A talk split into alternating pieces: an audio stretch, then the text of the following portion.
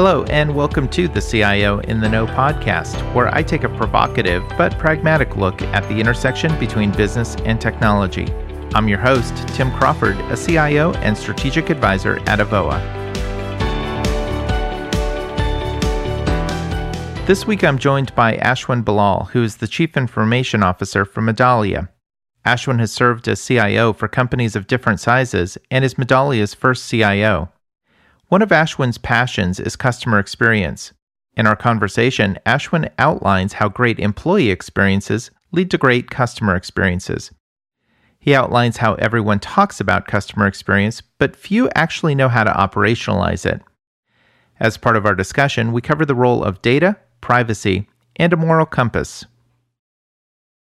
Ashwin, thanks for taking your time to uh, join the program. How have you been? Thank you, Tim, for having me. I've been fantastic. There's never a dull moment.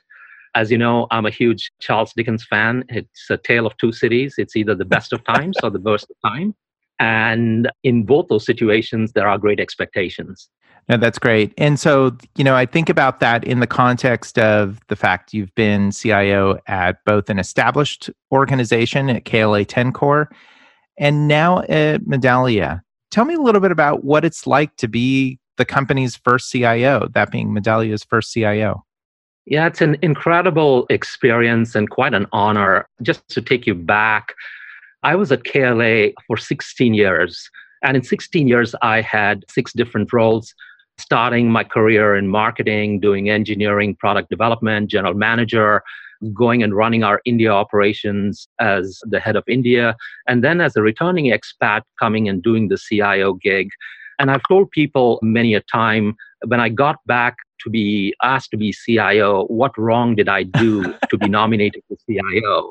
But I could always tell you that it's one of the best jobs I've had and call me a glutton for punishment. I then chose to become Medallia's first CIO. Now, this was a transition as KLA being an industrial company to a SaaS, new age unicorn company in Medallia. It was quite a change and it really required an open mind. I was running large organizations uh, at KLA. I got used to running really small. I was one of 13 people in my IT organization when I first got into Medallia. So it just mm-hmm. tells you the dramatic change. And I wanted to just be sure that I had the chops. And so it's an incredible experience and quite an honor to make that change. You know, I think that's admirable to bring that humility into the conversation. You know, having responsibility for running a much larger organization at KLA-Tencor and then stepping into what sensibly is a much smaller organization and then being concerned that you had the right chops to be able to do that. I think that's very admirable. Thank you.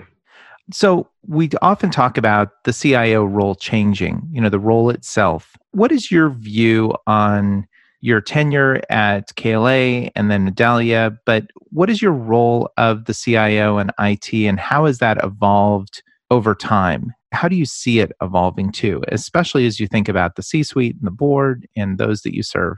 That's a great question, Tim. I mean, this has been an ongoing discussion within the peer community for a long time. When I first took the role at KLA as the CIO in 2009, I heard this phrase, CIO stands for careers over. And you must have heard this thing too. yes. That is so true for conventional support mindset folks.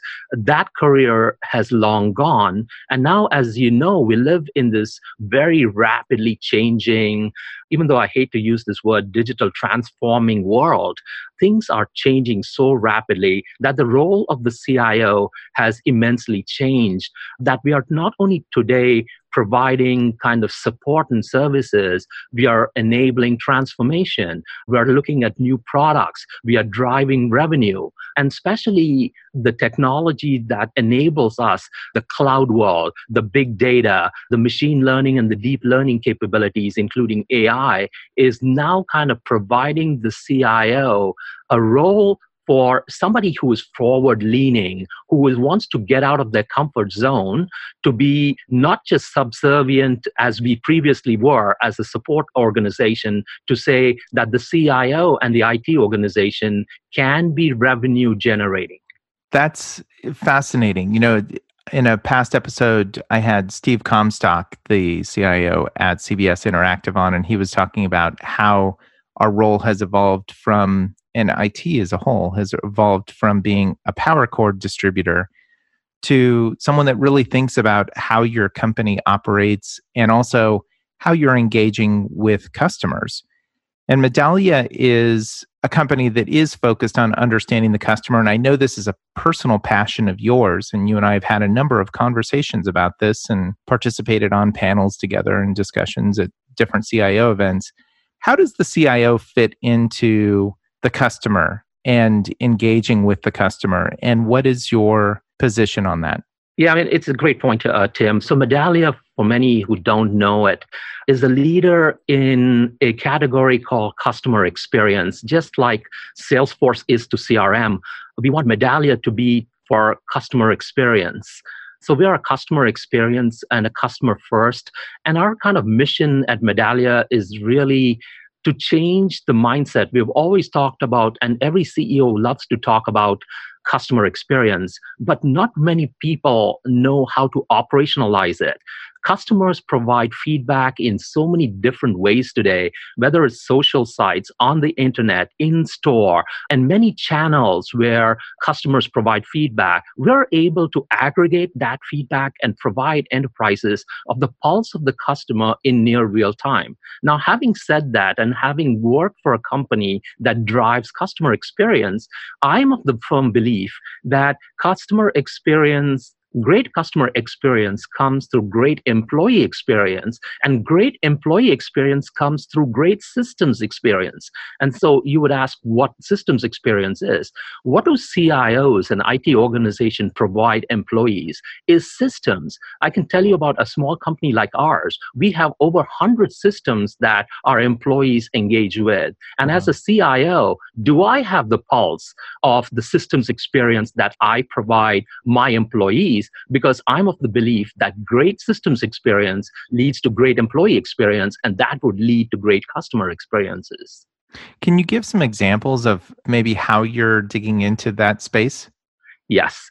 So basically, if you just look at it, I would just give you a day in the life of a salesperson, if you can take that sure. as an example. So the salesperson not only has to deal with email, mobile device, video, but also has to deal with Salesforce, with CPQ, and other transactional kind of systems. Now, if a salesperson doesn't have a great experience with the systems he or she is interacting with, that will lead to a poor poor employee experience that the salesperson has, and that would translate into poor kind of customer experiences. So, hmm. what we have done within the IT organization is we've taken our CX product and modernized it to the fact that we can now capture the feedback and the sentiment of every employee as they interact with their systems and get a score from them on how they feel about their systems experience. So, you're focused on the employee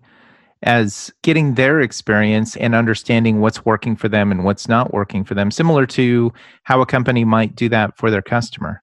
Yes, absolutely. I mean, because I think in the end, that's what really kind of drives it, right? And an employee feeling great about the experiences that they have and especially frontline kind of employees, whether the sales folks or the support folks, they reflect the rest of the company. And so if they don't have those great experiences, an employee experience just doesn't mean great benefits or a great comp. It's like, oh, I have Wi Fi that doesn't work, or when I click my video, it doesn't come on, or what kludgy kind of things as a data entry person I have to do with Salesforce. How can I integrate that with Alexa or audio or voice to text and those kinds of things so that how can i take friction out of the system is what it organizations and cios need to focus on because those are the experiences that your employees take from the services that we do provide yeah, that's a great point, and probably something that we often don't think about, which is that the employees, especially your sales organization, they are the face of your company.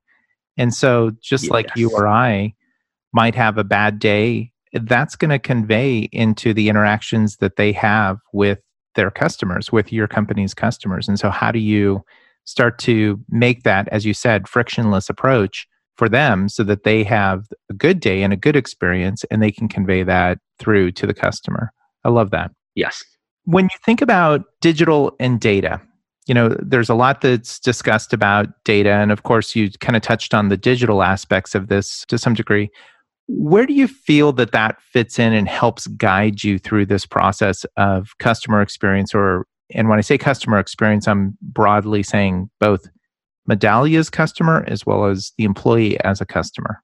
Today, I mean, there's like copious amounts of data that's kind of scattered all over the place. And honestly, customers provide feedback in every avenue, right? I mean, whether you go to a game, you post things on Facebook or Instagram or Twitter, and all of that basically is data or exhaust data, if you want to call it. And the clever companies are those that can take this exhaust data and actually mine that data for relevance.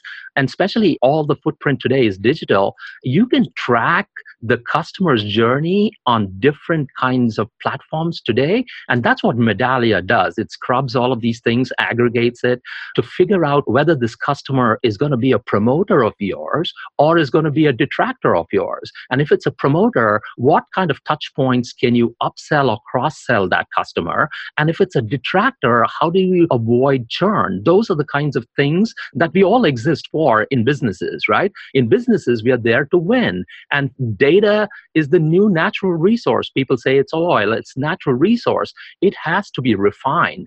Data on its own doesn't matter. I mean, that's why data doesn't stand on its own. And then that's why you need to have machine learning algorithms that can bring in insights from that and then be able to both kind of predict and also prescript. And those are the areas that I think where we are going with data. It's while it's necessary to be only able to predict, if you can't take action by a prescription, that negates it because every one of us has the kind of theory of being instantly gratified. And so, how do we take that kind of moment when a customer has had the great experience to be able to upsell or cross sell your services or products? So, I think that, you know, you bring up a couple of interesting points, and I want to kind of poke at a couple of them. I agree with you.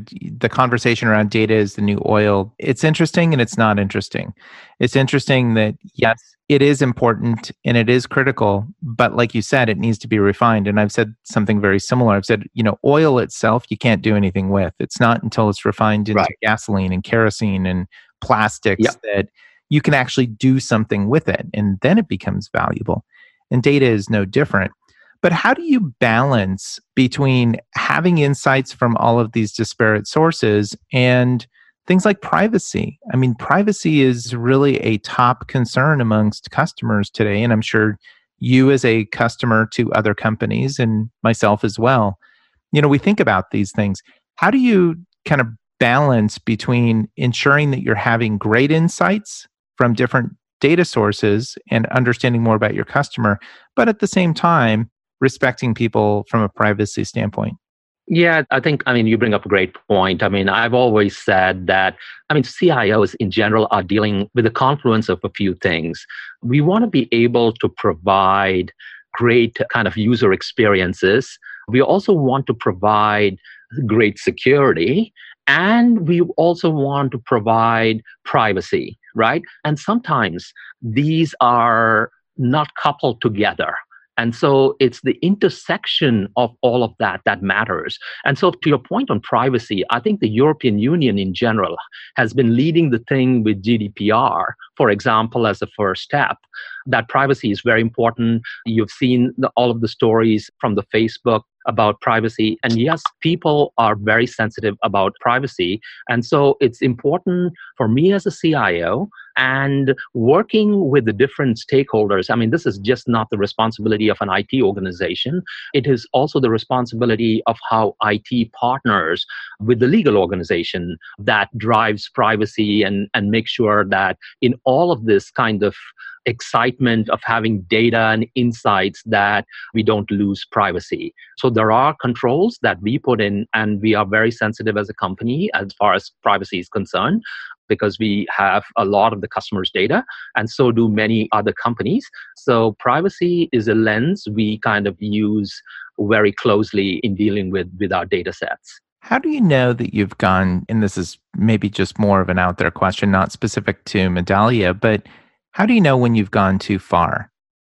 You know, you could say that, well, you've gone too far when the customers revolt, but there has to be some means that gives you guidance in that. I mean, for you personally, what's your take on how companies, and I'll make this broader, how companies should go when it comes to privacy and when is too far?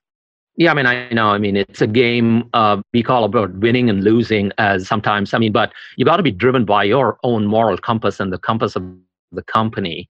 Every company has to have that North Star that says, look, uh, there is a red line that we won't cross, in whether it's in competition or it's in privacy or in gaining an advantage. And that's driven more through the values of the company that one has or the integrity. And, and I've always said, what is that leaning north and what is the moral compass of the company? And that's a reflection of the company and the leadership honestly. I mean, we all know what that red line is, and we all know when that red line shouldn't be crossed. Yeah, no, I completely agree with you. Unfortunately, I see other companies that they do cross that red line, and maybe they're forgetting about their moral compass as part of it. So I'm glad to hear your perspective on that.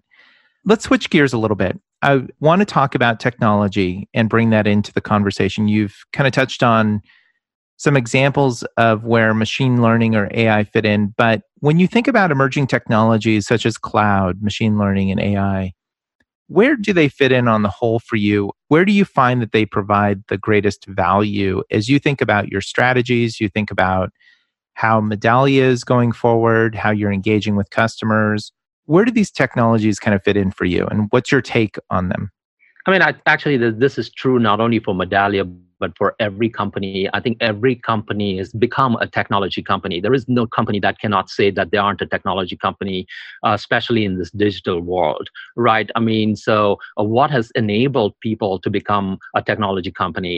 Cloud for sure mobile social and big data analytics and the internet of things. I mean these are all these evolving technologies that have kind of changed the landscape of how companies today operate right? And i think it is not one technology tim that can stand. I think this is an intersection of all of these things coming together.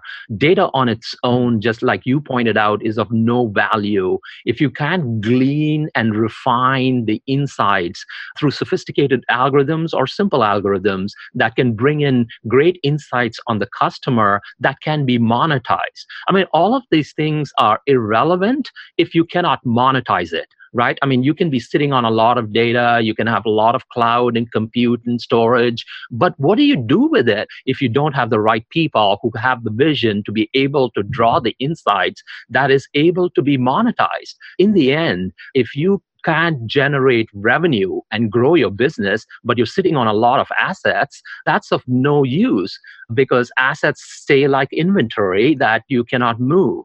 So, my view with technology is that you can have all the technology in the world that will not assist you if you cannot monetize those assets in a way that provides great value to the customer and you're solving problems for customers that will help you in monetizing these assets. So, in some ways, does that become the North Star? And if I were to even be provocative in this, to say that similar to how data is of no use, cloud, machine learning, AI, all of this emerging technology is equally of no use unless you find what your North Star is and understand how you're going to refine data to be able to achieve those objectives and leverage technology to achieve those objectives. Would that be fair to say? Yeah, I think it's fair to say. I mean, yeah, all of these technologies on their own don't mean anything. I mean, the core of any business is it comes back to the core of the company. What is your core competence?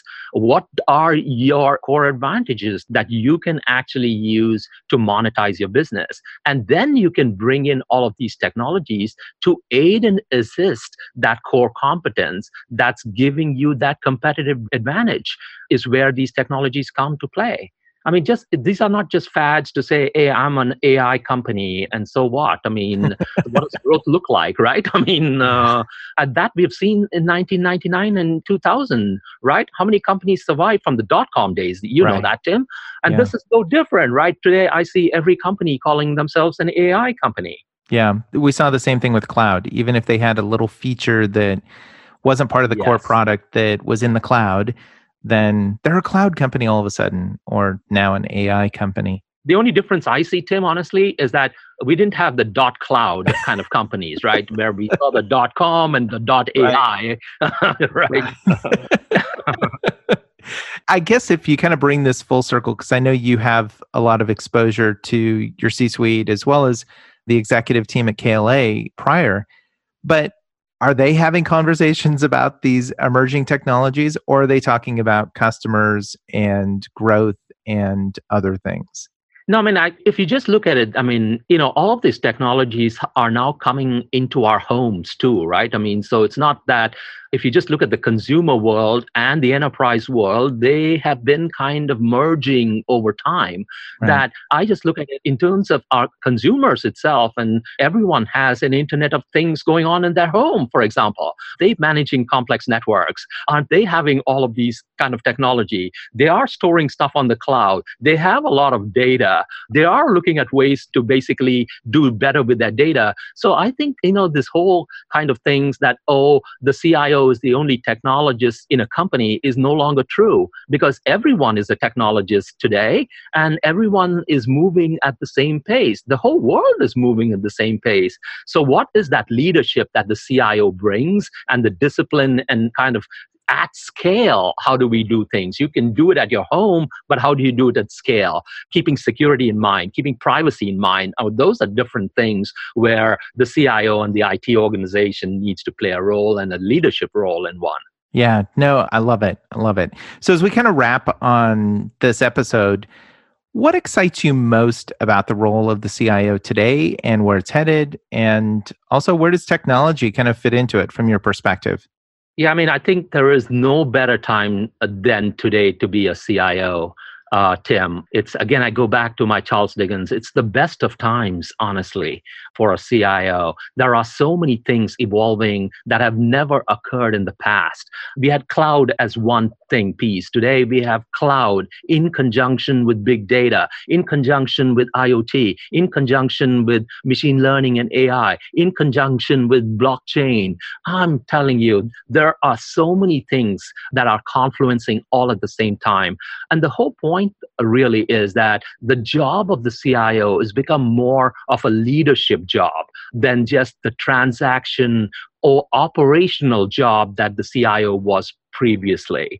One about leadership, one about looking at ways to monetize assets. And that's why I'm so kind of excited about the fact that I get to work on developing products. I help with the go to market strategy, working with the sales team, working with the marketing team, positioning it, calling on other CIOs, trying to help solve problems for them. And so I can't tell you that there is a better time than this. And the times can only get better as the years pass. I think CIOs and aspiring CIOs, I think there isn't a better time to be a CIO than today. That's great. And that's a great way to to kind of wrap on this episode.